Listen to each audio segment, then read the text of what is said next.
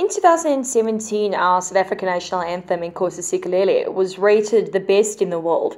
What do you think, in your opinion, makes it so special? Are you excited to be able to sing what is apparently ranked the best national anthem in the world? Well, I think our anthem stands out because it has five languages in it.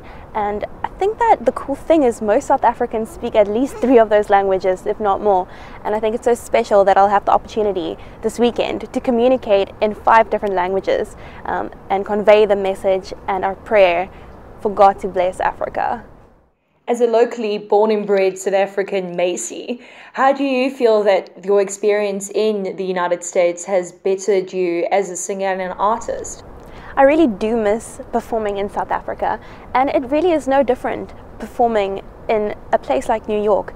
You go up, you do your show, and I feel that you know it's the same thing, but I think what really made the big difference is that leaving South Africa, I feel like I gave myself the space to find my writing style and find my voice and find what I want to look like on stage. And, you know, without my usual uh, friend group uh, or fans around me wondering what they're going to say if I do something a certain way. You know, here in um, New York, it's uh, such a big place, and I feel like it really gave me the opportunity to just figure out who I wanted to be.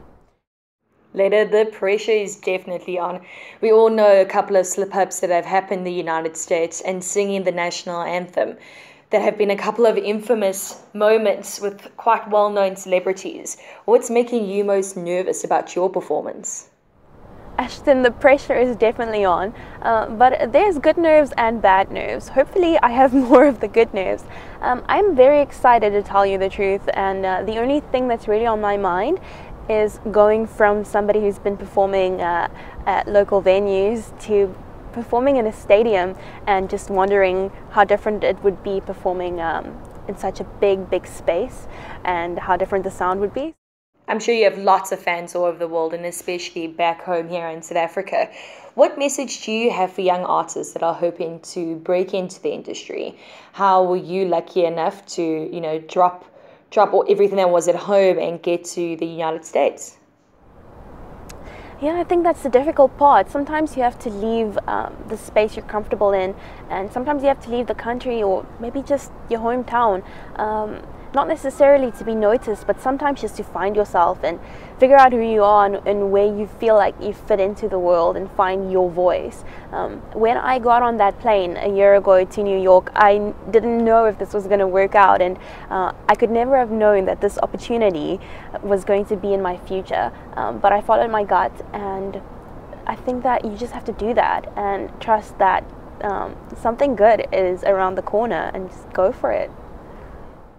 Thanks so much for having a chat with the community back home. I'm sure we all miss you. How can people follow you? Do you have a hashtag, a Twitter handle? Let us know what um, how we can support you during the game. Best of luck, Lyla. Oh yeah, I would absolutely love to hear from the community. Uh, you can use the hashtag Sing with Lyla. That's S I N G W I T H L Y L A to let me know that you're watching on Saturday. The match will be broadcast at 11 p.m. South African time, and that's on Supersport Channel 1.